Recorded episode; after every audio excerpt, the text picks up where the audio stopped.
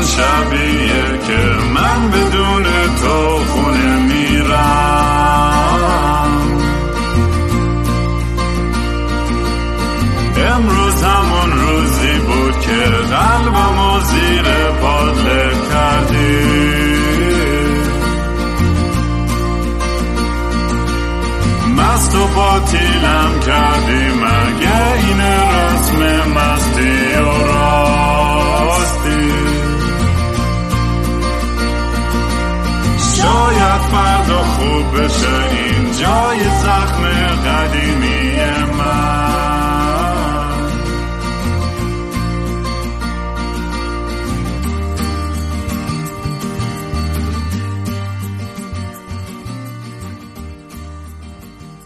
سلام دوستان من رام هستم و خوش اومدیم به برنامه مستی و راستی. برنامه ای که من معمولا توش کمی مست و یخت چت میشینم یا با خودم حرف می‌زنم یا با مهمونای جالبی که از این ورور دنیا به هم وصل میشن. البته من فکر کنم باید کم کم اسم این پادکست رو به سوبر و راستی تبدیل کنم به خاطر میزان مصرف زیاد الکل و چیزای دیگه. البته نه راستش دروغ چرا؟ واقعا از اون اوایل پادکست چرا خیلی بیشتر همه کار می‌کردم الان یه ذره ملوتر ریلکس تره بعد با یه سری مهمونا چه می‌دونم مثلا مثل جیسن خب آدم باید یه ذره یه دو درجه دو دنده بره بالاتر. ولی به اصل داستان همیشه سعی می‌کنم که واقعا واقعی بمونم. هر چقدر که زیاد ضبط کنم یا کم ضبط کنم یا بزرگتر بشه پادکست. بخاطر دمتون گرم که تا الان همراه بودین. اگه نشنیدین این پادکست رو تا الان واقعا توصیه می‌کنم که برین از اول شروع کنید. چون یه سیر و مسیر عجیب غریبی داشته این پادکست که به اینجا رسیده و با یکی دوتا اپیزود گوش شدن واقعا دستتون نمیاد که اصلا داستان چیه. اگه دوست دارین کارهای منو توی سوشال میدیا دنبال کنید می‌تونید با هندل at kingram k i n g r a a m توی تویتر، اینستاگرام، یوتیوب، تلگرام و جای دیگه پیدا کنید. اگه دوست داشتین یه دونیشن کوچیکی به پروژه موزیک یا پادکست بدین می‌تونید به gofundme.com kingram یه سر بزنید. دم همتون گرم کسایی که حمایت کردن. امیدوارم برسم به هدفم تا آخر امسال که 20 آهنگ جدید بدم بیرون به براتون و کلی باش حال کنید یا بهش فوش بدین یا هرچی که دوست دارین. مهمون امروزم یه آدم خیلی جالب و من هزار تا سوال دارم براش و خیلی خوشحالم که قبول کرد دعوت منو به این برنامه و اصلا به هم وصل شد. یه دوست عزیز داوود از شیراز هستن و داستان داوود اینه که یه نقاش هستن. ولی توی 29 سالگی بیناییشون رو از دست میدن. و اصلا وقتی به هم پیغام داد و به مسیج داد و با هم شکیم حرف زدن اینجوری بودم که واو اصلا چقدر جالب اصلا می‌دونی من باید به این قسمت داستان ها می‌ذاره توجهی بیشتری بکنم. یعنی چندی نفر دیگه هستن که می‌خوام باشون صحبت کنم که حالا از این کلمه خوشم نمیاد به من بگو اگه این کلمه غلطی که خب معلول هستن. و نمی‌دونم این کلمه مثلا درسته یا غلطه. اومدم امروز که یاد بگیرم ازت کلی چیز داود برای همین جلو جلو ازت معذرت می‌خوام. اگه یه گوخوری کردم یا یه حرف غلطی زدم. ولی خیلی خوشحالم که امروز اومدی تو برنامه هستی. دمت گرم.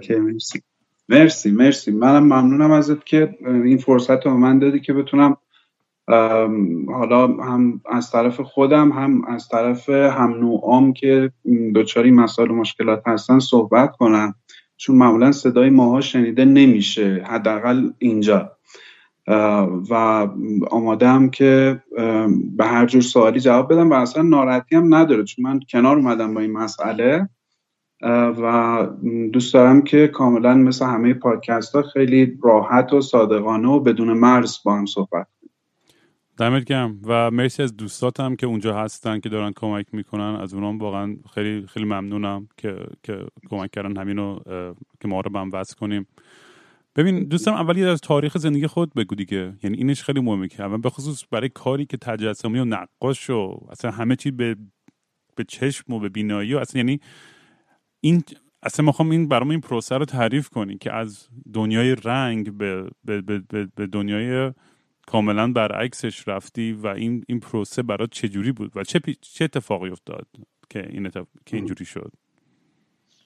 اوکی من اجازه بده بحث رو دو قسمت کنیم. یه بحث شخصی یکی هم حالا فرهنگی اجتماعی. از شخصی شروع می‌کنیم که من توی در واقع بعد از حالا خودت توی ایران درس خونده می‌دونی مثلا دوره راهنمایی دیگه اصلا تخصصی نیست.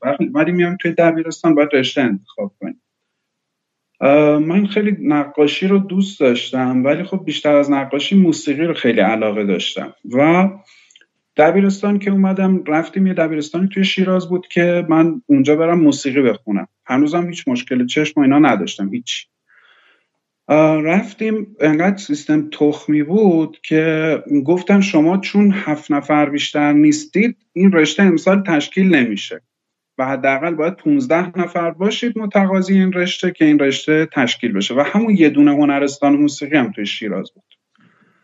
خب من مجبور شدم علاقه دومم که نقاشی بود رو انتخاب کنم. حالا ضمن که همیشه مثلا تو مدرسه راهنمایی که می‌رفتم نمونه دولتی بود تمام دفتر مشقام پر از نقاشی بودش که معلمان مدام پدر مادرم می‌خواستن بیان مدرسه که با این تو دفتر ریاضیش هم نقاشی کشیده. یعنی یه علاقه قبلی داشتم به نقاشی.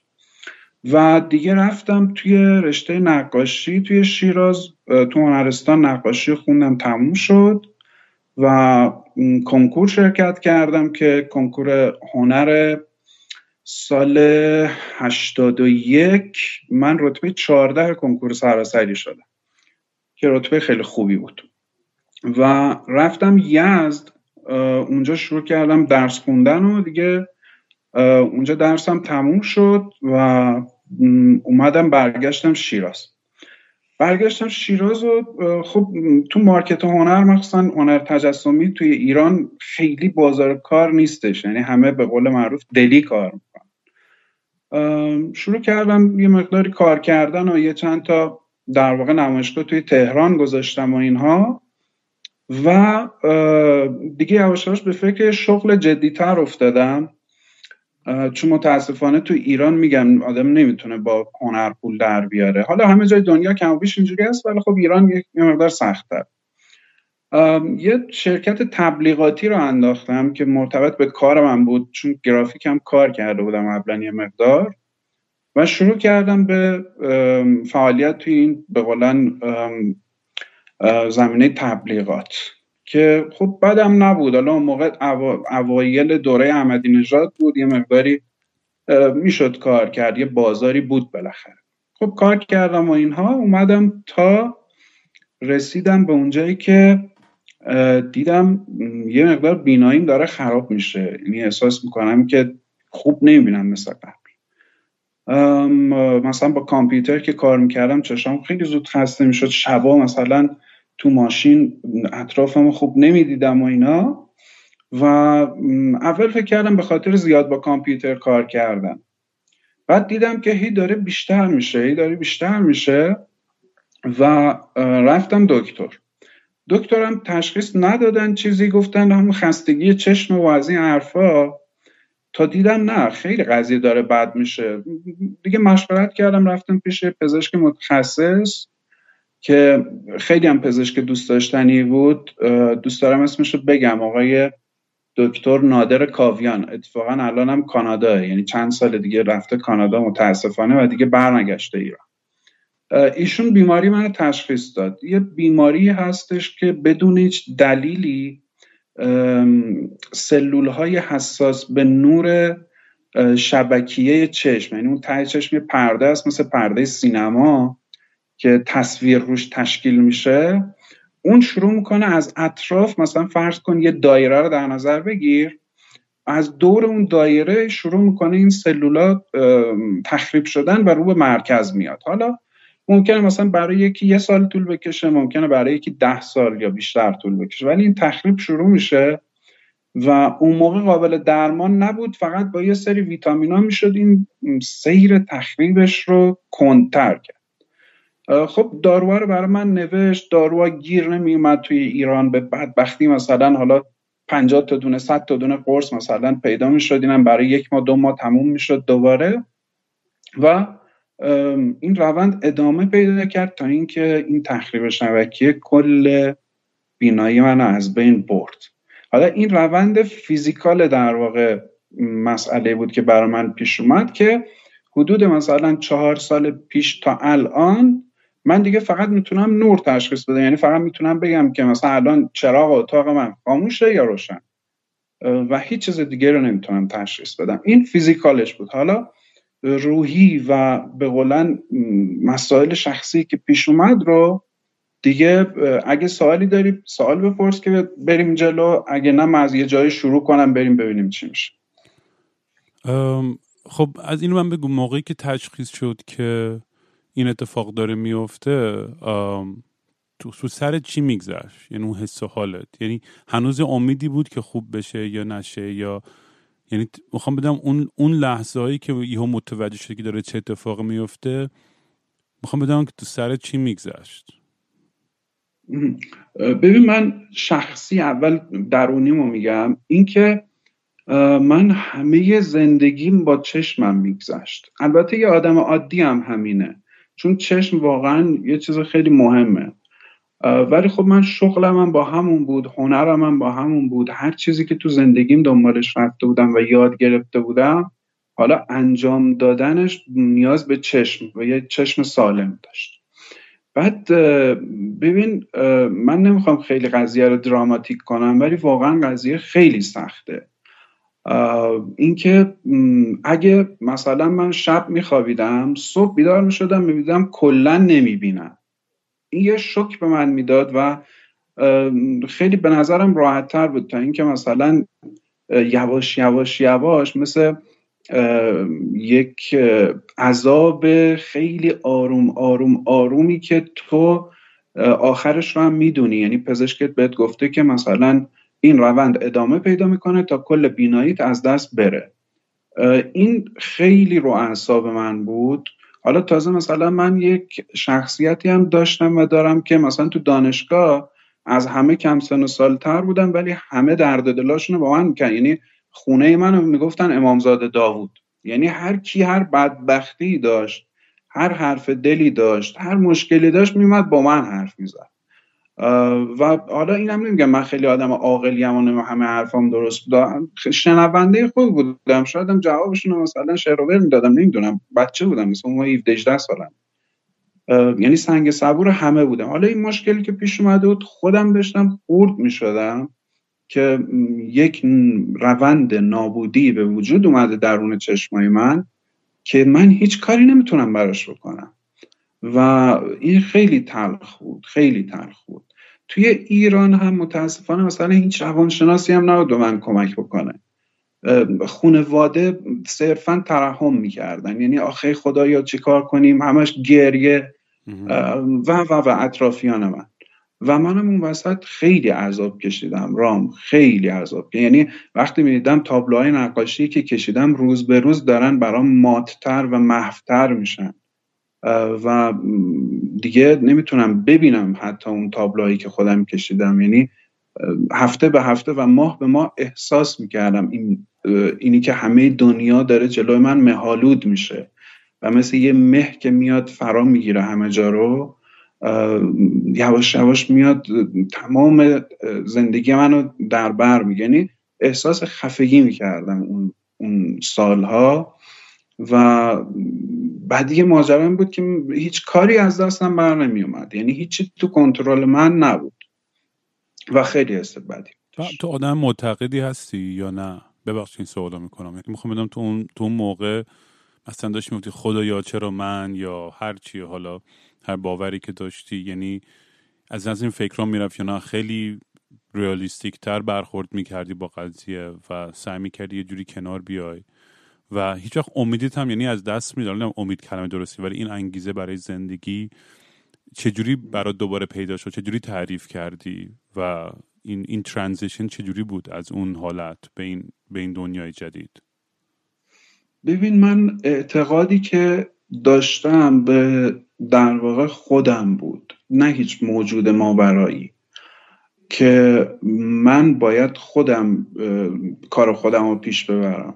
اینه که بخوام بشینم که از آسمون یه فرشته بیاد مثلا چشای منو بوس کنه من خوب بشم نبود. یعنی که من برم نمی‌دونم پیش یه امامی امامزاده یه کسی شفا بگیرم اصلا من به اعتقاد نداشتم و ندارم. یعنی اون توانایی و اون تعقلی که خودم داشتم و محور قضیه کردم و توی تقریبا دو سوم اون زمان من نتونستم بلند شم از جام. علارم که شغلم رو داشتم یعنی دستیار استخدام کرده بودم به قولن کارم انجام می‌دادم. ولی از نظر درونی خیلی داغون بودم و نمیذاشتم کسی متوجه بشه. زمانی تونستم این در واقع بلندشم از جام که تقریبا دیگه تمام بیناییم از بین رفته بود. و دیگه پذیرفتمش. یعنی محکوم بودم به پذیرفتن این موضوع که اوکی تو دیگه یک شرایط جدیدی رو داری و توی این شرایط جدید باید زندگی بکنی. علا که اطرافیان من اینو نمیپذیرفتن جامعه من اینو نمیپذیرفت. و خیلی سخته که آدم یه چیزی رو بخواد قبول کنه. در درون خودش یعنی چیزی درونی کنه ولی خب اطرافیان نذارن تو اونو درونی بکنی. مثلا برات مثال بزنم اینکه من مثلا یه روز تو خیابون داشتم راه می‌رفتم. همون وسط های این بود که دیگه چشام داشت از بین می‌رفت ولی هنوز مستقل می‌تونستم خودم تنهایی راه برم. بعد من متوجه نشدم یه دختر بچه تون پیاده رو بود اومد محکم با صورت خورد تو پای من. خیلی بد و خیلی بد. حالا شاید مثلا اگه آدم عادی هم بودم مشکل چشمم نداشتم مسئله پیش می اومد خب؟ اومد به شدت با صورت خورد تو زانوی من بعد دماغش اینا خون اومد. بعد با مامانش رسیدن مرد حسابی عوضی فلون فلون شد مگه کوری؟ بعد منم یه نگاهی به طرف کردم گفتم آره من کورم. مگه چی شده الان؟ بعد اون به فهاشیش ادامه داد و دعوا شد و فلان و اینها و برگشت ببین رام یه جمله به من گفت. گفت اگه کوری چرا از خونه اومدی بیرون؟ نه چی میگم؟ یعنی جامعه من نمی‌خواست من خونم بیام بیرون. یعنی من چون این مشکل برام پیش اومده نباید بیام بیرون. و باید یه گوشه بمونم و بپوسم. حالا من باید هم با این دید مقابله می‌کردم تو جامعه یا مثلا اون برای قضیه این بودش که آشناها ترحم می‌کردن. مثلا من یه چیزی می‌خواستم دو تا آدم میدویدن میوردن میذاشتن جلوم بیا فلان. بعد مثلا پشت سرم میشنیدم که آخه چرا این اینجوری شد؟ کاش خدا کمکش کنه زودتر خوب بشه. که به نظر من رام بدترین حسی که یه آدم می‌تونه به یه آدم دیگه داشته باشه ترحمه. یعنی دلسوزی ناشی از احساسات بیمنطق که خب. فقط بخوای بگی آخه نمی‌دونم این اینجوری شد آخه اونجوری شد. وای خیلی باد موافقم سر این موضوع. یعنی منم واقعا بیزارم از این از این حس و از این برخورد. آره. من راحت ترم یه نفر به ازم متنفر باشه تا اینکه بخواد بهم ترحم کنه. یعنی یه کسی بیاد بزنه در گوشم بگه مثلا جاکش من از تو متنفرم. من خیلی خوشحال تر میشم تا اینکه یه نفر بیاد بگه آخه بیا من دستتو بگیرم مثلا این لیوانه رو بگیر نمی‌دونم فلان اینها.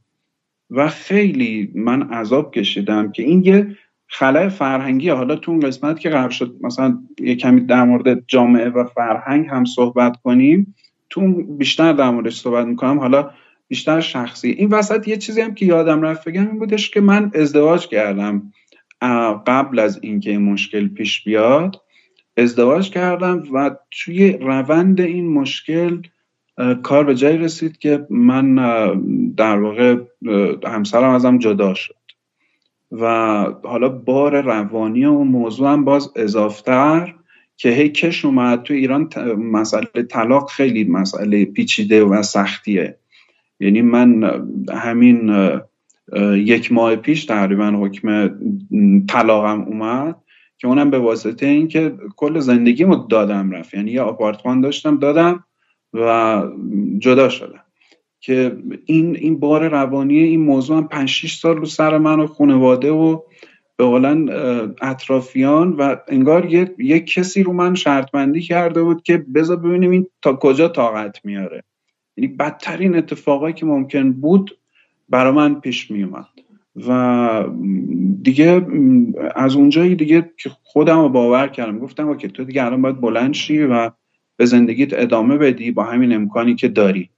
و رفتم با یه دوستی شریک شدیم و اولین سالن تئاتر خصوصی جنوب ایران رو انداختیم توی شیراز که اون برای من خیلی خوب بود چون من خیلی تئاتر دوست داشتم و علاقه داشتم و اونجا گروه های کوچیک موسیقی هم اومدن اجرا می‌کردن و اینا. خیلی به من کمک کرد توی این موضوع که تونستم با عوض کردن فضای کاریم یه مقدار انگیزه رو بیشتر کنم و بلند شم از چقدر خوب دمت گم و خیلی با جلو خودم بگیرم که به همسرت بد و بیرا نگم. من که چقدر آدم نامردی بود. البته اونم خب موقعیتش با چه می‌دونم با اونم با درک کرد و نمی‌دونم من در قضیه نبودم و داستان نبودم. ولی این جاهایی که واقعا دوستا یا آشنایان نزدیک پشت آدم خالی می‌کنن توی مواقع سخت چون منم خب اینو تجربه کردم کاملا می‌دونم چه حسیه. و آدم خیلی کنش میسوزه واقعا. ولی چه می‌دونم دمت گرم که انقدر واقعا با این انگیزه و با می‌دونیم با اصلا منش و برخورد و صحبت و همین دیالوگایی که با هم چند وقتم داشتیم برام خیلی خیلی یه آرامشی تو تست می‌کنم که خیلی واقعا قابل تحسین و احترامه. این این از لحاظ روتینات واقعا دوست دارم بپرسم که روتینایی که شروع شدن عوض شدن یعنی از ساده ترین چیز؟ بازم میگم اینو سوال احمقانه است. واقعا بریم واقعا چون کنجکاوم یعنی از ساده ترین روتینات که با پا شدی صبح از خواب بری دستشوی و بعد بری آشپزخونه و بعد برین بیرون و بعد فلان و بعد حتی به ببخشید سوال می‌کنم. حتی تو رابطه های مثلا الان عاطفی یا جنسی واقعا خیلی دوست دارم. یعنی بدونم این, این چه چه چه چه حس هایی داره الان. و این کلیشه سوپر هیروتوری که میگن اگر بینایی تو از دست بدی حسای دیگه قوی تر میشن این چقدر واقعیت داره؟ یا احمقانه است کاملا. اوکی.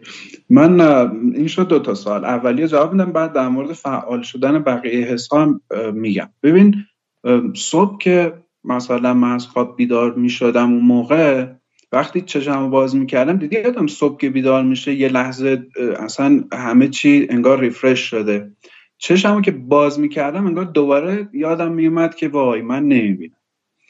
خب بلند شدن و رفت و آمد خب خیلی کنتر میشه. مثلا من وقتی توی فضایی باشم که فضا تو کنترلم باشه یعنی وسایل جابجا نشن همه چی سر جای خودش باشه. منظورم نظم نیستا یعنی هر آتاشخالی که هر گوشه مثلا دیشب افتاده بوده هنوز هم همونجا باشه. خب در روز 20 روز یک ما که تو محیط زندگی بکنم دیگه اوکی میشم. تا یه کمی مثل سلو موشن میشه قضیه. یعنی باید آرومتر راه رفت و و و که این ناخداگاه به سوال ناخداگاه که نه به صورت اتوماتیک توی بدن اجرا میشه انگار که من آرومتر را میرم پس اگه به جایی بخورم اتفاق خیلی بدی نمیافته. و خب دیگه همون روندی که همه دارن اتفاق میفته البته من وقتی تنها هستم خیلی راحت ترم خیلی راحت ترم. و بر صورت همه چیز عادیه ولی خب با سرعت خیلی پایین تر و در مورد مثلا مسائل عاطفی که گفتی ببین کسایی که نمی‌بینن به دو قسمت تقسیم میشن. یک کسایی که از لحظه که به دنیا آمدن اصلا هیچی ندیدن یعنی درکی از ظاهر مسائل ندارن به جز لامسهشون. مثلا رنگ ها رو نمی‌شناسن. مثلا شاید دور و نزدیک رو مثلا متوجه باشن وقتی یه چیزی دور میشه مثلا کوچولوتر دیده میشه. یا مثلا تو به یه کسی که از, از دنیا اومدن نمی‌دیده نمی‌تونی بگی آسمون آبی مثلا با دوتا لکه ابر سفید. اون درکی از آبی و سفید نداره. یه عده دیگه هم کسایی که می‌دیدن و همه این درک ها رو از دنیای اطرافشون داشتن و حالا دیگه نمی‌بینن. یه راحتی های اونایی دارن که از اول نمی‌دیدن و یه راحتی هم کسایی دارن که مثلا حالا از یه جایی به بعد ندیدن. که اونایی که کلا ندیدن به خاطر اینکه بدنشون از همون اول عادت کرده به ندیدن معمولا خیلی راحتتر منطبق میشن به این شرایط و آدمای تواناتری میشن تو شرایط خودشون از نظر کارهای فیزیکی. ولی آدمایی که از یه جایی به بعد ندیدن یه مقدار سختتر منطبق میشن ولی می‌تونن درک مشترکی از اطراف داشته باشن. مثلا یه نفر که داره من دیالوگ می‌کنه به میگه مثلا سیب زرد می‌خوای یا سیب قرمز؟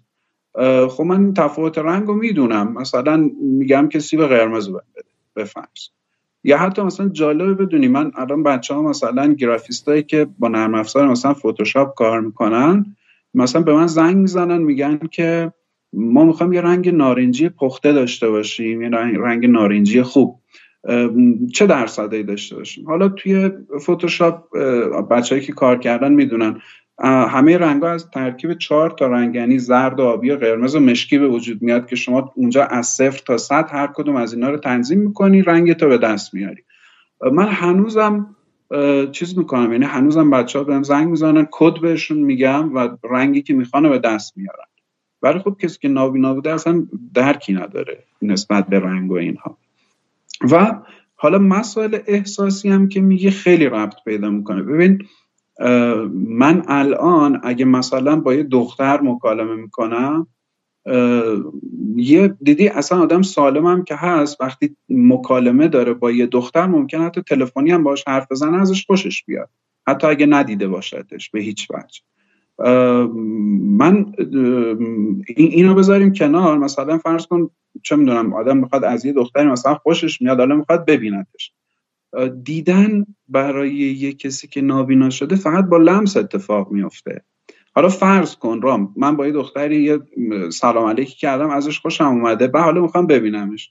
به نظرت توی ایران یا حتی هر جای دنیا میشه بگی عزیزم بیا جلو من خورده لمست کنم ببینم چه برداشتی می‌تونم ازت داشته باشم.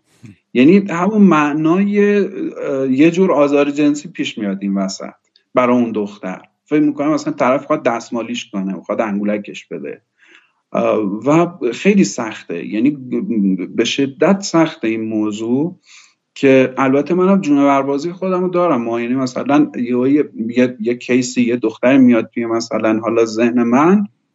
بلا فاصله دوستام دیگه خیلی با من عادت کردن. میگم فلانی مثلا اینو برای من توصیفش کن. بعد توصیف می‌کنه دیگه من می‌فهمم اون چه جونوریه مثلا چه شکلیه و فلان اینها ولی بسیار سخته. یعنی خیلی سخته. درکی که آدم بخواد از ظاهر اطراف مخصوصا توی مسائل عاطفی داشته باشه بسیار سخت میشه. ولی من تونستم این کارو بکنم و معمولا انتخابام هم انتخاب اشتباهی نبودن تا الان. و اوکی بوده دیگه. ولی خب یه, یه نکته دیگه هم بگم اینی که حالا تو مسائل احساسی آدمایی که نمی‌بینن چون حس لامساشون به شدت قوی میشه توی چارچوب تخت خواب آدمای خیلی موفقی. خیلی. چقدر جالب. آره. اونم خب یه پوانیه دیگه بالاخره دیگه. اینم برای دوستانی که دارن گوش می‌کنن. و ولی خیلی جالبه واقعا. میگم و یه دیگه سوال احمقانه هستش. ببخشید. که همیشه مثلا ما بچه تر بودیم بازی می‌کردیم و میگم من مطمئنم سر این اپیزود هزار تا فوش خواهم خورد به خاطر همین رام چقدر بی احترامی می‌کنه فلان. ولی واقعا از روی کنجکاوی از یه جایی واقعا چیزی میاد دیگه. گفتم همه شما که حاضر شدین صحبت کنید دیگه بشینیم همه حرفا رو بزنیم راحت. آره، ولی بچه بودیم همیشه سوال می‌کردیم که به اگه قرار بود یا کورشی یا کر کدوم انتخاب می‌کردی؟ من کر رو انتخاب می‌کنم. چه جالب چه جالب. می‌دونی من چند تا مشتری داشتم اینا ناشنوا بودن یا همون کر بودن. بعد میمدن دفتر من براشون کار گرافیکی انجام می‌دادم. بعد یه دفعه یه دونشون یه سوال پیش اومد بهش گفتم که البته اونم یه مترجم هم داشت که با زبون اشاره حرفای منو بهش می‌گفت. بهش گفتم که مثلا این قسمتش مثلا این قسمت ته قرمز باشه یا مثلا سفید.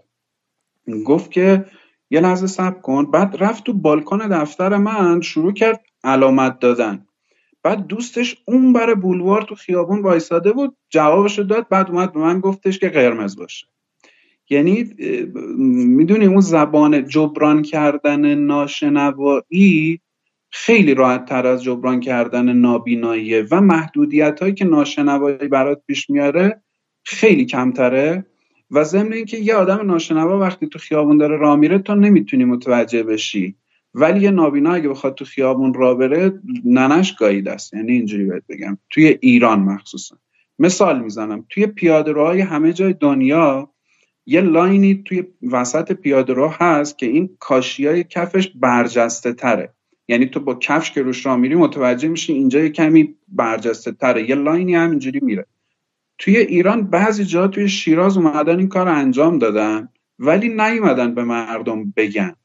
مثلا موتوریا میان تو پیاده رو حالا این مسئله اجتماعی فرهنگی موتوریا میان تو پیاده رو صاف رو همین لاینه گاز میدن میره حالا فرض کن یه نابینا اون وسط داره راه میره. بعد دیدم ها اینو دیدم که موتوریه میاد از کنارش رد میشه یه فوشی هم بهش میده و میره. که چی؟ که مثلا حالا اون نمی‌دونه این لاین برا نابینا هست و میاد روش با موتور گاز میده یا راه میره یا هر چی. البته رام یه چیزی هم بگم. من اصلا نمی‌خوام بگم مردم ایران مردم بدی نه نمی‌فهمن فلان. آموزش داده نشده. یعنی اینی که من همون موقع تو اول ارتباطمون به تو گفتم که دوست دارم حرف بزنم که مردم بفهمن. ببین ما الان توی دنیا الان دو تا شاخ رو سرت در میاد من این حرف بزنم. 36 میلیون نفر نابینا داریم. حدود زیاده. 217 میلیون نفر تقریبا نیمه بینا تا نابینا داریم و یک میلیارد از, از یک میلیارد نفر بیشتر ما تو دنیا کسانی داریم که مشکلات جسمی دارن. یعنی یک ششم جمعیت دنیا یک هفتم جمعیت دنیا. و یعنی از هر هفت نفر یک نفر یه معلولیت این کلمه هم خیلی کلمه بیخودی من جاگزینی براش ندارم متاسفانه. یه از هر هفت نفر یک نفر تو دنیا یه مشکل جسمی داره و 36 میلیون نفر که مثلا جمعیت یک کشور مثلا یا مثلا جمعیت چند تا کشور کوچیک میشه نابینا هستن توی دنیا. و توی ایران هیچ وقت من ندیدم توی رادیو تلویزیون بیان بگن که آقا یه نفر وقتی اسای سفید دستشه مثلا باید اینجوری باش رفتار کرد. نباید رفتار ترحمی کرد. یا مثلا این لاینی که توی خیابونا گذاشته شده برای اینا هست. لطفا رو اینا راه نرید. لطفا رو اینا با موتور گاز ندید. مثلا هیچ آموزشی داده نشده و من نمی‌تونم توقع داشته باشم بگم مردم من مردم بدی که اینجوری نه آموزش بهشون داده نشده. و اینجوری خیلی خیلی سخته. ببینم اونجا چیز هم هست. مثل اینجا چراغای پیاده رو یه سدی ساوند دارن که به آدمای نابینا تشخیص بدن که کی می‌تونن رد بشن و اینا. توی ایران هم اینا هستش یا نه؟ نه به هیچ وجه. چه عجیب. چون اینو من مثلا اینجا یه دوستی داشتم مثلا بهم توضیح مثلا ببین اون داره تق تق تق تق داره می‌زنه یعنی یعنی نباید ردچی وقتی یه مثلا آروم تر می‌زنه می‌تونی ردچی یعنی من برعکس بود یادم نیست کدوم کدوم جوری بود. ولی برام همینجوری توضیح می‌داد توی جاهای مختلف. مثلا که توی مثلا کانادا همینجوری علائم مختلفی گذاشتن.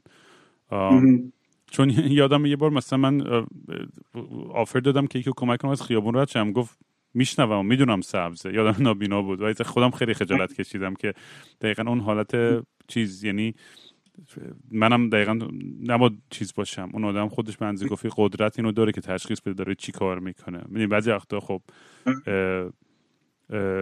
شده کسی مثلا خب درخواست کمک بکنه ولی مثلا اگه نکردن به نظر من بعضی وقتا این این, این از این سوالا بکنم. زشت اگه کسی مثلا بگه آقا کمکی می‌خوان یا نه بهتون بر می‌خوره یا نمی‌خوره. با چجوری این این این مرز با چجوری مانو داد؟ ببین رام این اینو ما باید بدونیم که البته من میگم من خارج از ایران زندگی نکردم نمی‌دونم. ولی خب یه چیزایی سرشت انسان هاست یعنی همه جا یکسانه. ولی تحت تاثیر فرهنگ هم هست. توی ایران خیلی سخته. یعنی وقتی یه نفر می‌خواد به یکی کمک کنه حداقل اگه سوالی باشه بهتر یعنی مثلا آقا یا خانم احتیاج به کمک دارید یا نه؟ خب؟ این خیلی بهتره تا اینی که مثلا برای خودم پیش اومد تو پیاده رو وایساده بودم بعد یکی من مچ دست من گرفت. وقتی هم تو نمی‌بینی یهو یکی بیاد مثلا دست بزنه اصلا یه شوکه. یکی اومد دست منو گرفت. جوون جوون می‌خوای به مثلا ردت کنم از خیابون؟ نمی‌دونم فلان. خب خیلی یه شوکه. و آدم از همون روز اول تمام مشکلاتی که تو زندگیش به خاطر این داشته میاد تو ذهنش تا همون لحظه. تو کسری از ثانیه ولی به نظرم اگه سوالی پرسیده بشه که مثلا آقای خانم شما به کمکی احتیاج دارید یا نه خب این خیلی محترمانه تر و قابل قبول تر هست. اینجوری فکر می‌کنم بهتر هستش. و یه چیز جالب برام اینه که تکنولوژی چه تأثیری گذاشته؟ یعنی الان مثلا با پادکست من چجوری آشنا شدی و کلا audiobook و پادکست و الان software هایی که با با voice activated ن خب خیلی فکر می‌کنم یه سری کارا رو برای ارتباط جمعی اینا راحت تر کرده. درسته؟ یعنی آره، آره. بگو بگو ببخشید. ببین رام قبل از تکنولوژی من یه چیزی بگم. ببین توی کشورهای اروپایی و امریکایی چون احساس می‌کنم آدمایی که مشکل جسمی دارن رو هنوز آدم حساب می‌کنن. مثلا من فیلماش رو که نشون میده بچه ها برام توضیح میدن که یه سری سگ هست که این سگا آموزش دیدن مثلا برای کمک به آدمای نابینا که خیلی قشنگ اینا مثلا آدرس هایی که رفت آمد دارن نمی‌دونم از خیابون رد شدن حتی بعضی از کارهای داخل خونه رو این سگه راهنمایی می‌کنه به اون آدم که در واقع بتونه راحتتر کارهای روزمراش انجام بده. و همینی که تو خودت سگ داری می‌دونی. همینی که یه موجود دیگه کنار آدم هست خیلی آدم آروم می‌کنه و خیلی فایده های زیادی داره. که تو ایران متاسفانه تو با سگ بری تو خیابون میگیرنت. یعنی اصلا میگن یه جرمه. که می‌گیرن هم خودتو می‌گیرن هم سگتو می‌گیرن و جریمه هم داره و اینها. این یه موضوع. موضوع دوم تکنولوژی که میگه آره خیلی کمک کرده. مثلا من رو موبایلم تمام کارامو خودم انجام میدم. مثلا پستای اینستاگرام چک کردن. اینستاگرام خیلی در واقع فضای خوبیه و خیلی اهمیت داده به کسایی که نمی‌بینن. حتی اینکه شما روی عکس که لمس می‌کنی تاچ می‌کنی اون عکس رو برات توضیح میده. یعنی مثلا میگه دو نفر توی عکس ایستادن که توی منظره هستن که آب داره و کوه داره. مثلا در این حد توضیح میده. چقدر جالب. نمی‌دونستم مثلا همچین چیزی هستش. آره. اینستاگرام اینجوریه. ولی مثلا تلگرام خیلی پوفیوزه تلگرام این کار اصلا انجام نده و چند تا دانشجوی ایرانی اومدن این کار انجام دادن که نرم افزار درست کردن به اسم BlindGram که روی اینستاگرام روی تلگرام نصب می‌شد و این تلگرام رو قابل استفاده می‌کرد برای ما. اما یه نکته که وجود داره اینه که ایران به خاطر زبان فارسی و حالا به خاطر تحریمایی که وجود داره شما تو موبایل الان نگاه کنی یه نرم افزار هست به اسم TalkBack تو تمام موبایل هست حالا توی موبایل اپل یه اسم دیگه داره. من نمی‌دونم تو اپل اسمش چیه.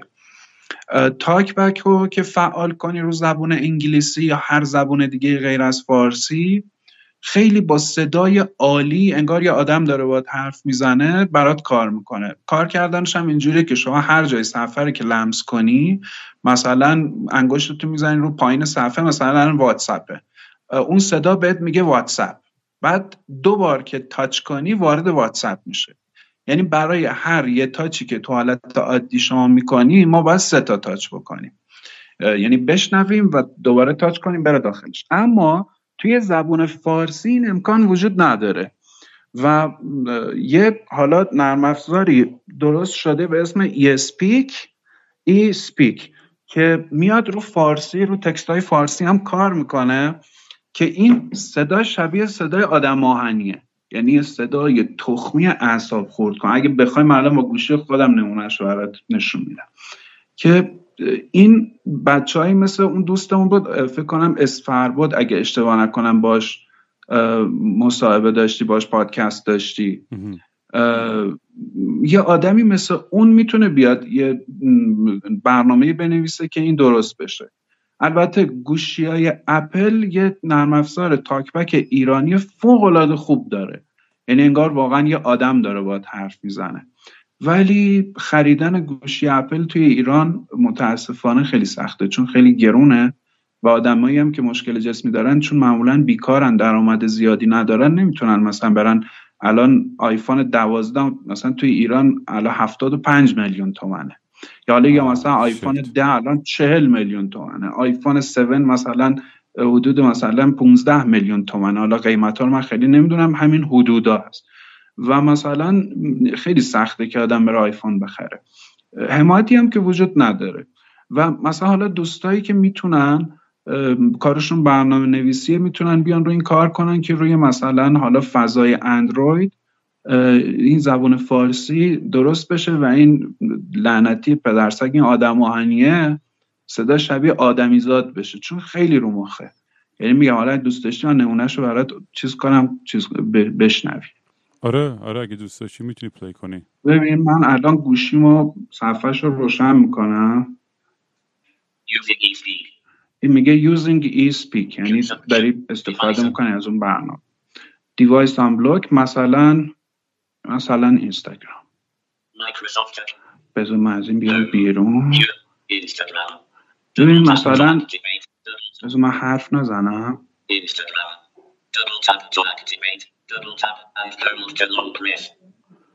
مثلا میگه double tap من رفتم داخل آره. اینستاگرام. البته گوشیم آفلاینه.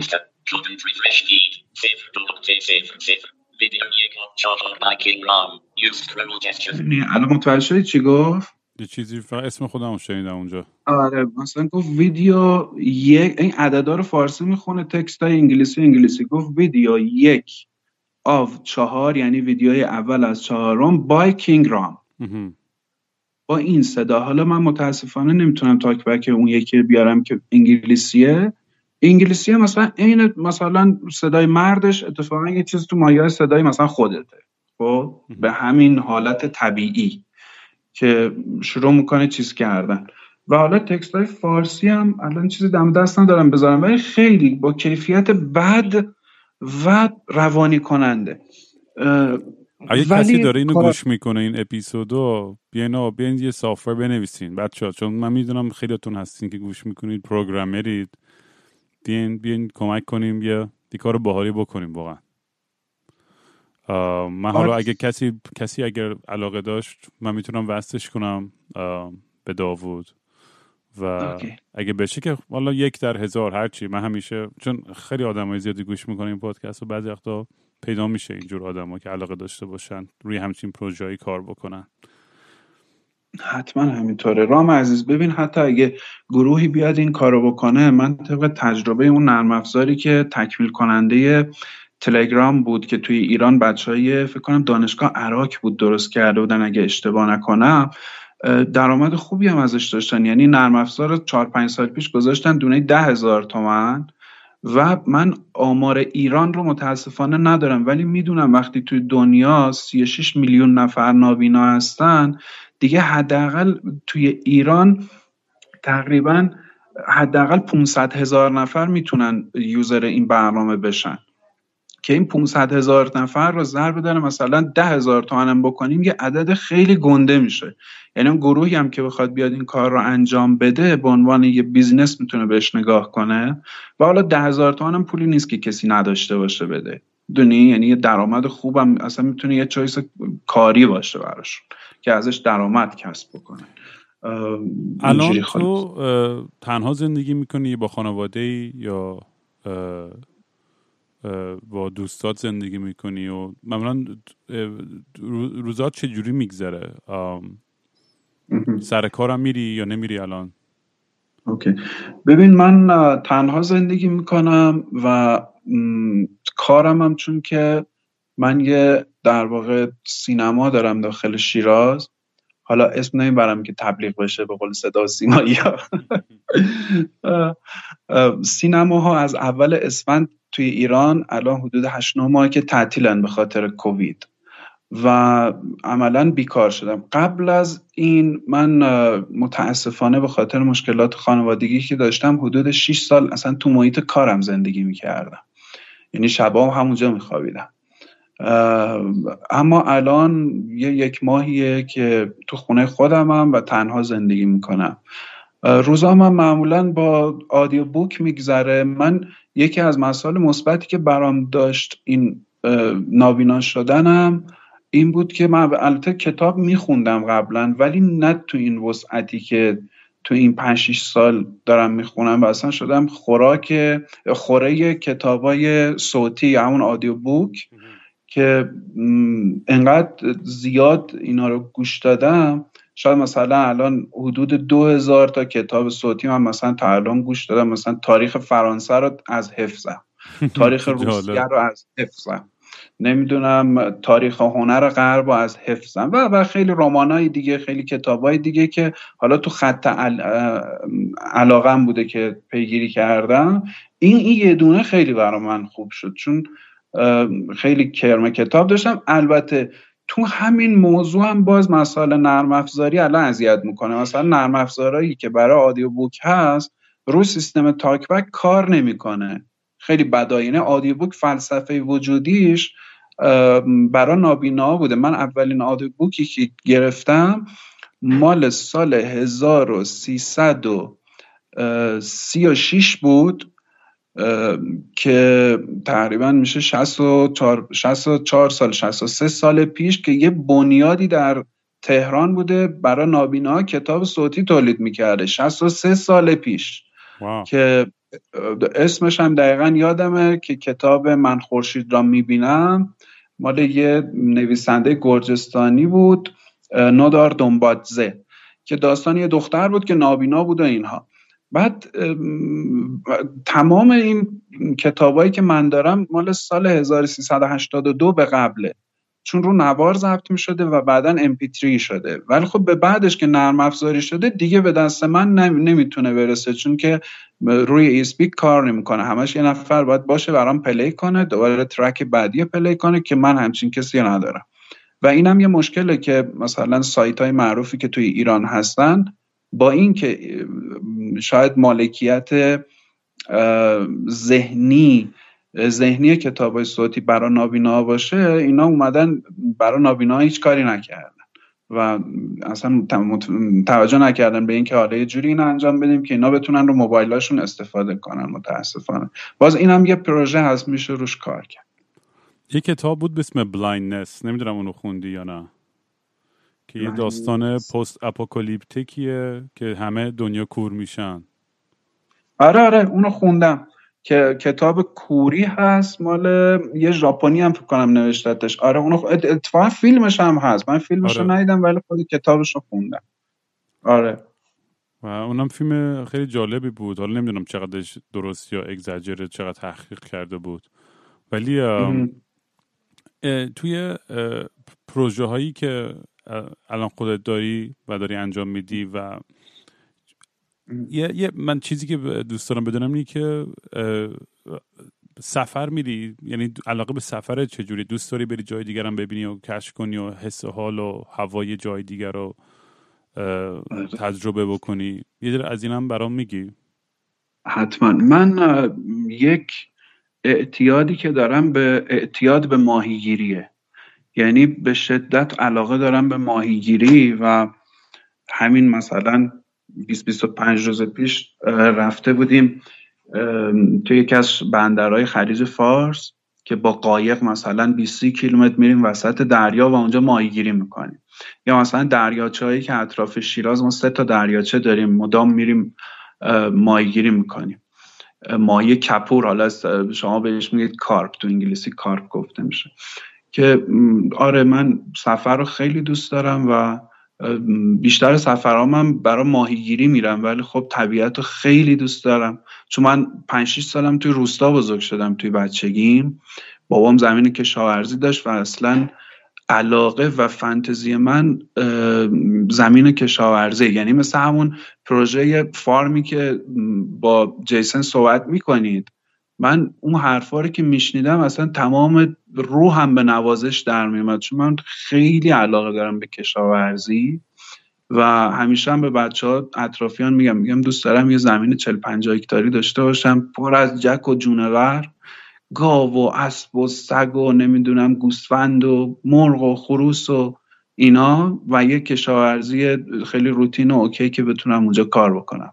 و کارم کردم یعنی تو همین شرایط هم, هم یه،, یه تستی کردم توی حالا مقیاس خیلی کوچیک و خیلی باش راحتم. چقدر خوب. واقعا میگم این برای منم یعنی این farm life دیگه گوش دادی این پادکست دیگه یعنی این تو طبیعت بودن اینا دیگه بزرگترین هدفمه. یعنی من خودم دیگه تو شهر زیادی که میمونم شروع کنم دق کردن. نمی‌تونم تو آره. جایم باشم که مثلا کوهستان نباشه. باید احساس کنم که بتونم از یه چیزی برم بالا. دوست, دوست ندارم توی جای خیلی دشت و درند و درم چون برم از کلمهشم نمی‌دونم چی هست. جای بسته. آره. ولی این این, این همه ها خاطرم بریلم یاد گرفتی یا هیچ وقت یاد نگرفتی؟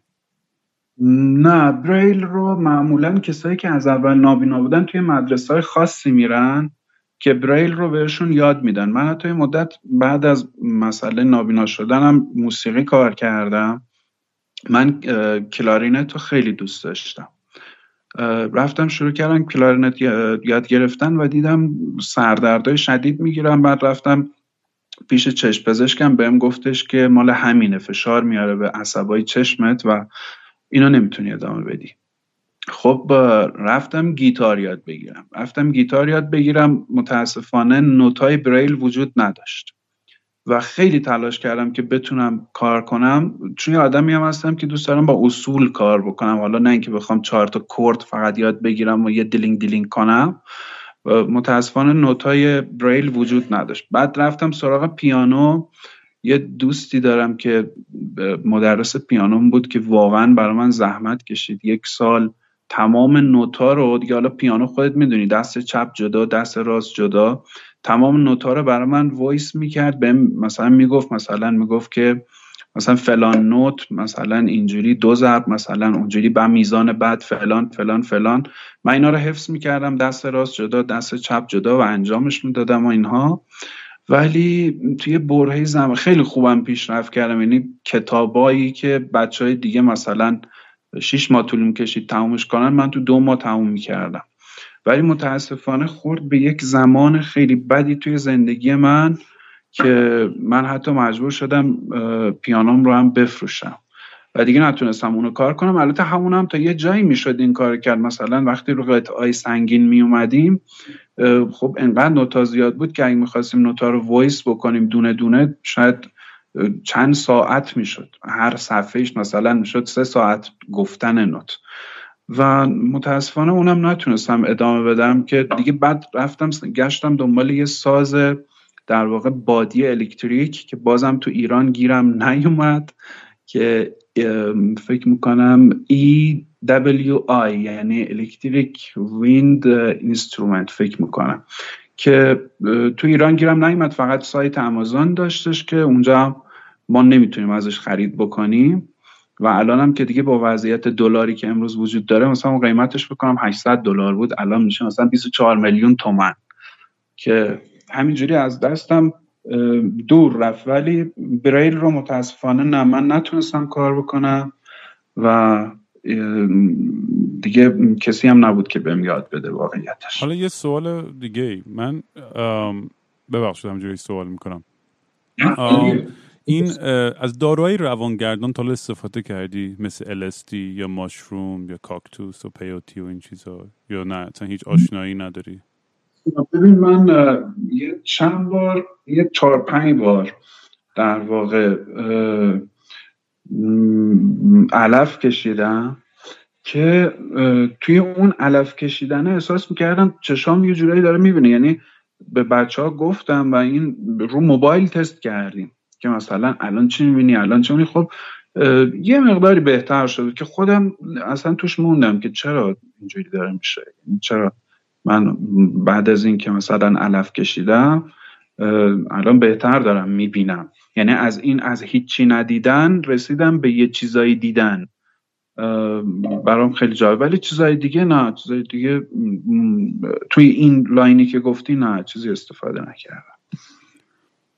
چون مثلا من شنیدم آدمی بودن که اینا نه که خوب بشن ولی تجربه که داشتن روی مثلا چیزای سایکدلیک خیلی باعث شده که یه تجربه هایی بتونن بکنن که دوباره یه سری رنگایی و یه حسایی رو لمس کنن. حالا نمی‌خوام پیشنهاد بکنم به هیچ عنوان. الان شنونده میگم با یارو داره چی تشویق می‌کنه؟ اینو فهم میگم یه چندین اینجا خوندم و شنیدم در موردش.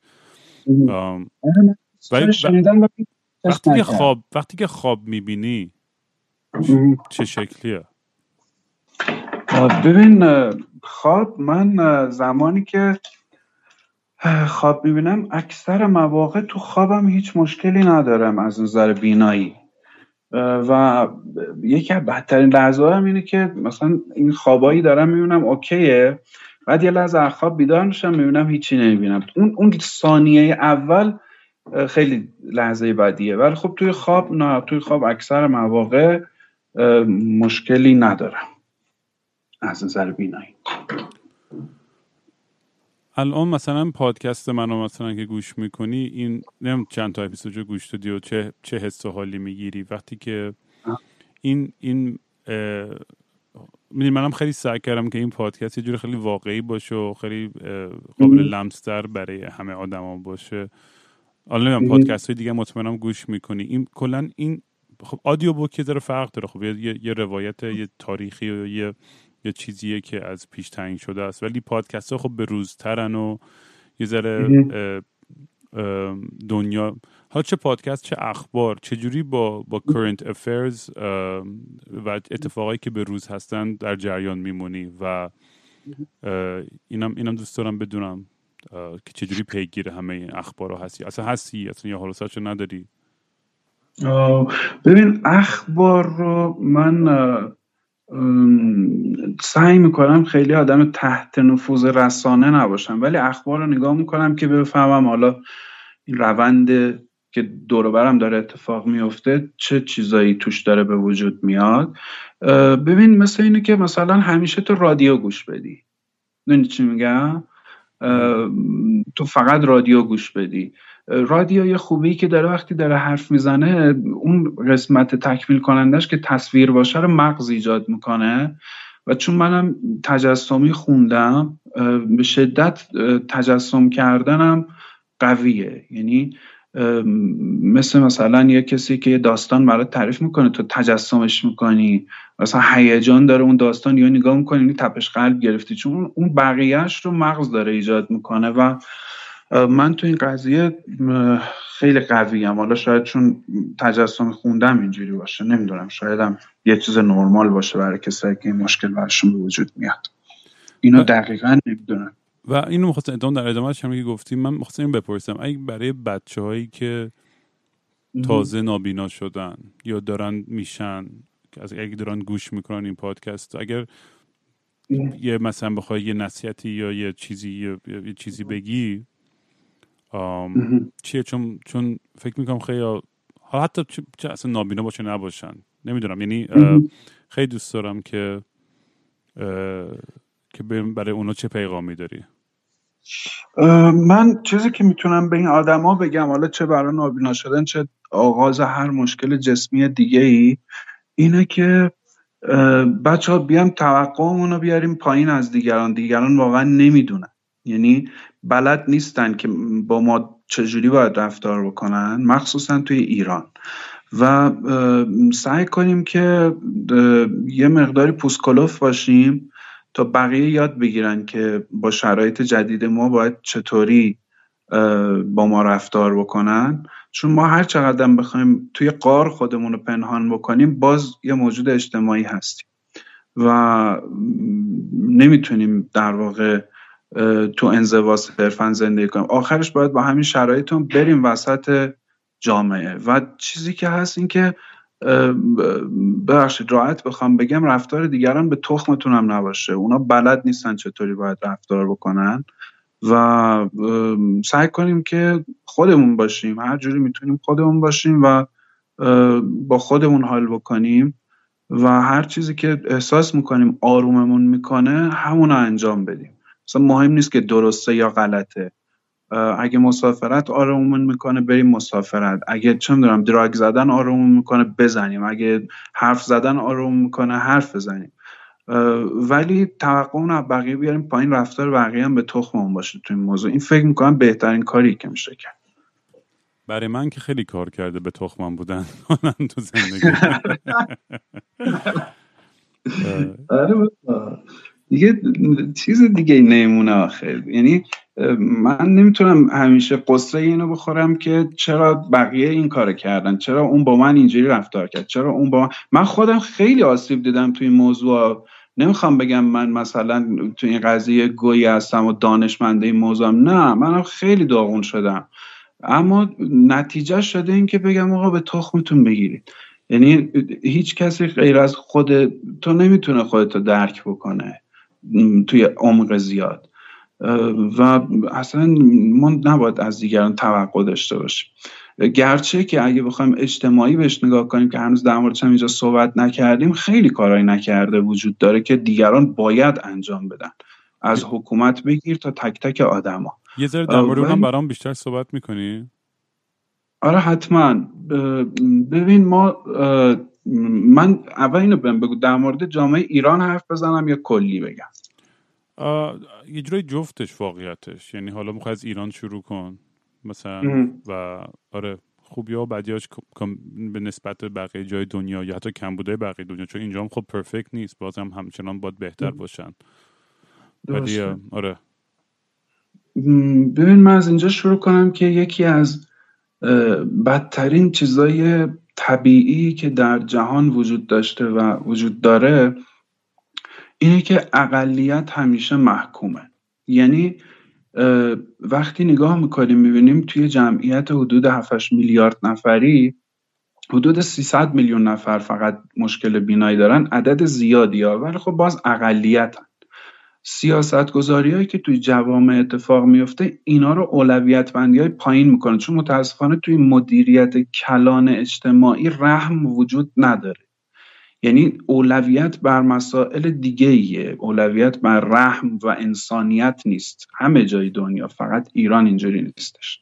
یعنی اون کسی که می‌خواد خیابونو بسازه و طراحی کنه نمیاد بگه خیلی خب مثلا یه فضای با عرض دو متر در طول خیابون حالا هر چند کیلومتر باشه این باشه ویژه کسایی که مثلا می‌خوان با ویلچر حرکت کنن یا نابینان یا مشکل جسمی داره میگه نه خیابون تنگ میشه ترافیک میشه بقیه مردم که جمعیت بیشتریان معطل میشن. پس ما این فضا رو نمی‌تونیم بدیم. این شکلی نگاه میشه. این یه موضوع. موضوع دوم میام تو بحث آموزش. ما مبنامون رو می‌گیریم آموزش پرورش و کتابای درسیمون. من تا اونجایی که یادم میاد تو اون دوازده سالی که هممون درس خوندیم توی مثلا دوره ابتدایی راهنمایی و دبیرستان.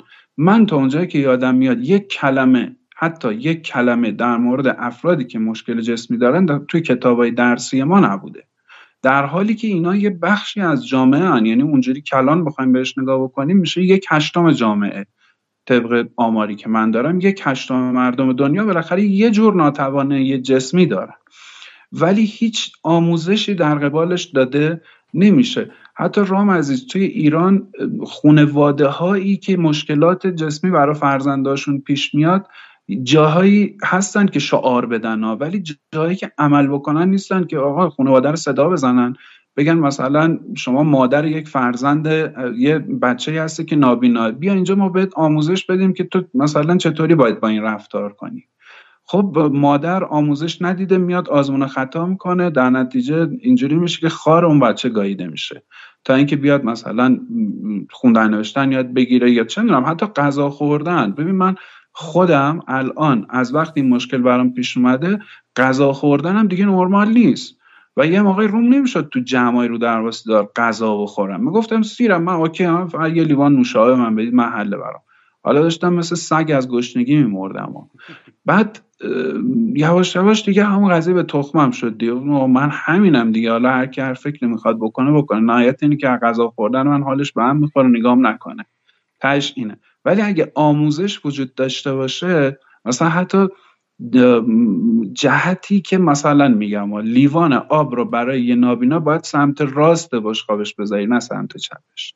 یا مثلا اگه غذا دو مدله مثلا یه برنج با یه خورش. مثلا خورش باید سمت راست قرار بگیره که این با قاشقی که دست راستشه راحت برداره بریزه رو برنجش بخوره. نخواه از اون بر تا این بر بکشه مثلا بریزه توی سفره.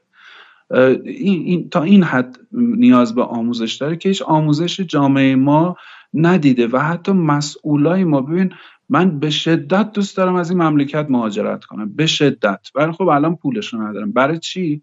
برای اینکه تحقیق کردم می‌بینم من اگه بیام یه جای دیگه توی دنیا توی کشوری که حالا اروپایی آمریکایی هرچی قرار بگیرم امکاناتی به من میدن که توی ایران یک هزارمون امکانات رو هم نمیدن. الان یه اداره اینجا هست به اسم بهزیستی بچههایی که مشکل جسمی دارن اونجا پرونده دارن.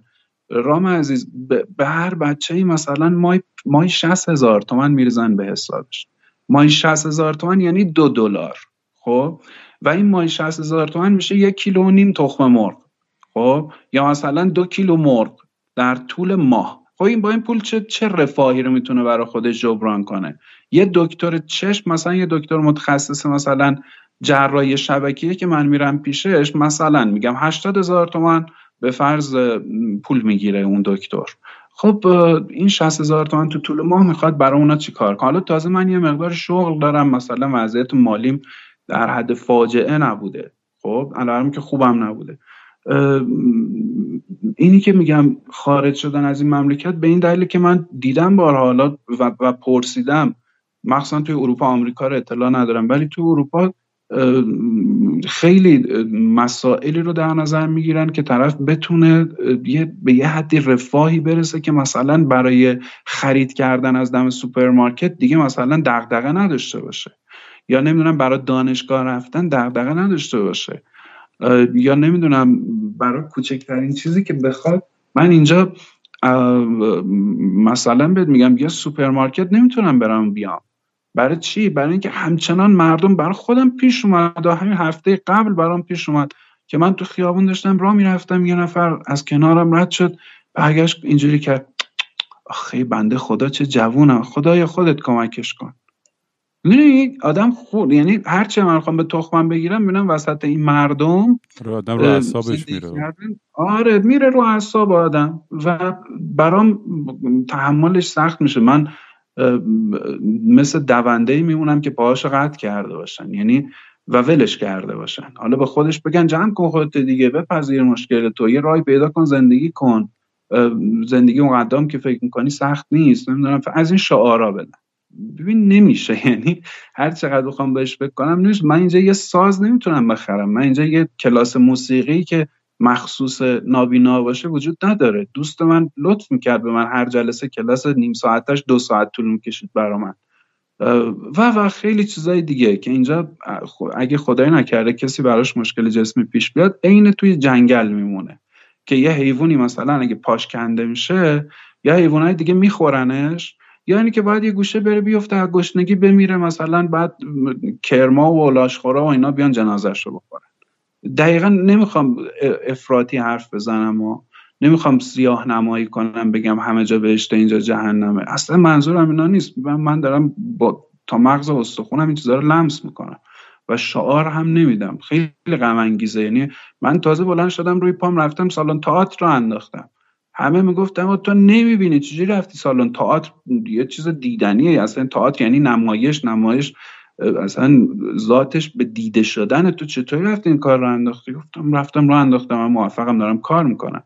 ولی وای به حال اون کسایی که الان من خدا کنه صدای منو بشنون گوشه خونه هاشون نشستن و همه دنیاشون شده مثلا پادکست گوش دادن آدیو بوک گوش دادن و سیگار کشیدن و مشروب خوردن و فلان اینا و دارن نابود میشن و چه استعدادایی هم هستن. یعنی می‌شناسم افرادی رو که فوق العاده با استعدادن ولی مشکلات جسمی که دارن باعث شده مثل یه دستمال کاغذی مچاله پرت باشن یه گوشه و هیچ کس بهشون هیچ توجهی نکنه.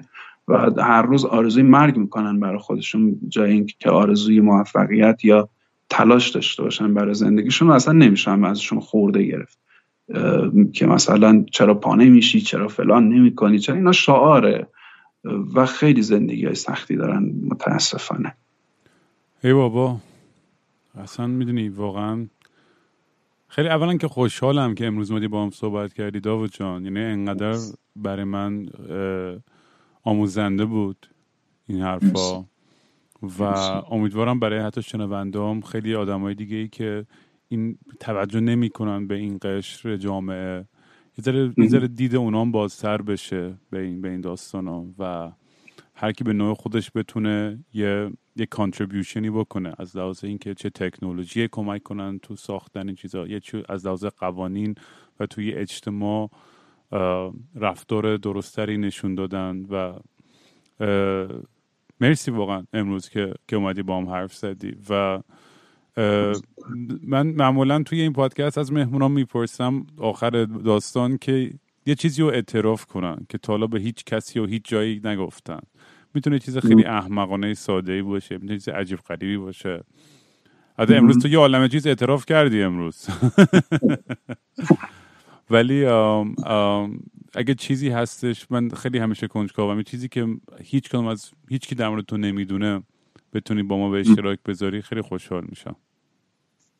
من یه اعتراف که دارم من 6 سال پنج سال 6 سال از همسرم جدا زندگی کردم. یعنی تو محیط کارم زندگی می‌کردم و با همسرم زندگی نمی‌کردم و همه فکر می‌کردن من مجردم. در حالی که مجردم بودم و فقط یه شناسنامه این وسط یعنی نه ارتباط عاطفی با همسرم داشتم نه ارتباط فیزیکی داشتم باش و همه فکر می‌کردن من مجردم. و خودم توی موقعیت قرار دادم که ازم نپرسن. ولی اگرم پرسیدن به ازم پرسن مجردی گفتم مجردم. و این دروغ رو گفتم. اینم یه اعتراف آخر که تمام کسایی که من این دروغ رو بهشون گفتم دیگه ببخشید دیگه. من مجبور بودم و واقعا مجرد بودم. یعنی تعهل رو اگه توی تعهد معنی کنیم که آدم به یه کسی متعهد باشه به لازم حسی عاطفی و فیزیکی من تعهدی نداشتم به کسی. و این منطقم این بود که این دروغ می‌گفتم و دیگه دمتون گرم نباش خیلی آمون این دروغ گفتیم خیالت راحت. الان دوباره دو تا فوش دیگه من می‌خورم. داوود جان خیلی خیلی خوشحال شدم و حالا نمی‌دونم اگر ایمیل یا اینستاگرام یا چیزی بعدنم بدی که اگه بچه‌ای که دوست داشتن با تماس بگیرم مطمئنم خیلی ها کنجکاون که باهات در ارتباط باشن. خیلی از بچه توی شیراز هستن که پادکست رو گوش می‌کنن. شاید علاقه داشته باشن بیام رفیق بشن با تو یا هر چی. چون خیلی بچه که این پادکست رو گوش می‌کنن هم دیگه رو پیدا می‌کنن با هم رفیق میشن. خیلی این خیلی منو خوشحال می‌کنه واقعا که این همه آدم با هم دیگه وصل کردم. حتما. حتما همینطور من page اینستاگرامم رو برای شما میفرستم. همون صیادی dot داوود هست. ولی میفرستم براتون. یه حرف آخرم دارم. اینکه هم تشکر از تو می‌کنم که این فضا رو به وجود آوردی که ما بتونیم بیایم حرف بزنیم خودت حرف بزنی و توی فضای صادقانه بتونیم راحت صحبت کنیم. من رام عزیز توی این چند سال اصلا نمی‌خوام اقراق کنم نمی‌خوام خایمالی کنم نه چیزی. این گفتگویی که با تو داشتم برای بار اول بوده که انقدر راحت گفتگو داشتم. با یک فرد دیگری. و جالب اینجاست که ما خیلی فقط از طریق پادکست با هم یه فضای مشترک پیدا کردیم و خیلی خوشحال شدم که امروز تونستم این حرفا رو بزنم. یه نکته هم هستش که تو رو خدا آدمایی که سالم هستید فکر کنید که یه افرادی هستن که سالم نیستن و مواجه میشن با شما. حداقل زمانی که با اینا مواجه میشید سعی کنید انسانی رفتار کنید. این از همه چیز مهمتر و زیباتره و من امیدوارم که یه روزی برسه که آدما بتونن با هم دوست باشن و هیچ اختلاف و جنگ و نمی‌دونم چیز اینجوری وجود نداشته باشه و هیچ کس نخواد که به خاطر ایجاد یک شرایط بهتر از همه وابستگی های وطنش وابستگی به دوستاش و و و دیگر چیزها دل بکنه و از محیط زندگیش دور بشه. بازم تشکر می‌کنم رام عزیز. من همچنان پیگیر هستم و سعی می‌کنم بیشتر علم پیدا کنم نسبت به این موضوع که حالا هر وقت احساس کردم حرف جدیدی دارم با تو در میون بذارم و دیگران بتونن که استفاده کنن. و افرادی هم که این مشکلات دارن بیان جمع بشیم دوره هم. حالا یا تو فضایی که رام داره یا توی اون پیج اینستاگرام من که بتونیم به هم کمک کنیم. ما خیلی می‌تونیم همدیگر رو درک کنیم و می‌تونیم نیازهای همدیگر رو تو خودمون برطرف کنیم که حس بهتری بتونیم از زندگیمون داشته باشیم. مرسی رام عزیز. قربونت برم. مرسی که اومدی داوود. مواظب خودت باش. قربونت. تو هم همینطور. مواظب خودت باش و دوستت دارم. رام بی خواب و خوابالو مثل ابر الاف هی این ور و اون ور میرم.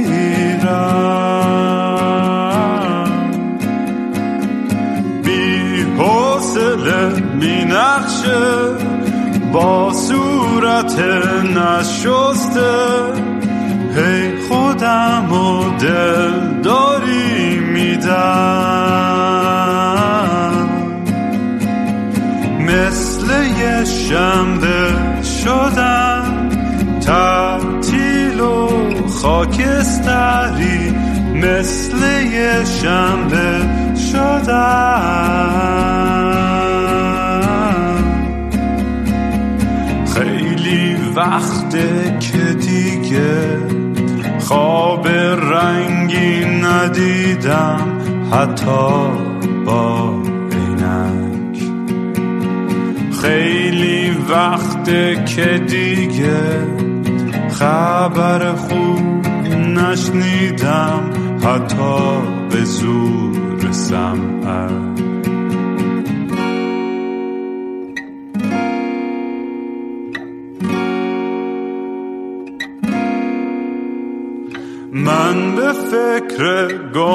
شدن. دکتر به فکر درمون میگه روزی سه دفعه باید برم. دوش بگیرم. بی خواب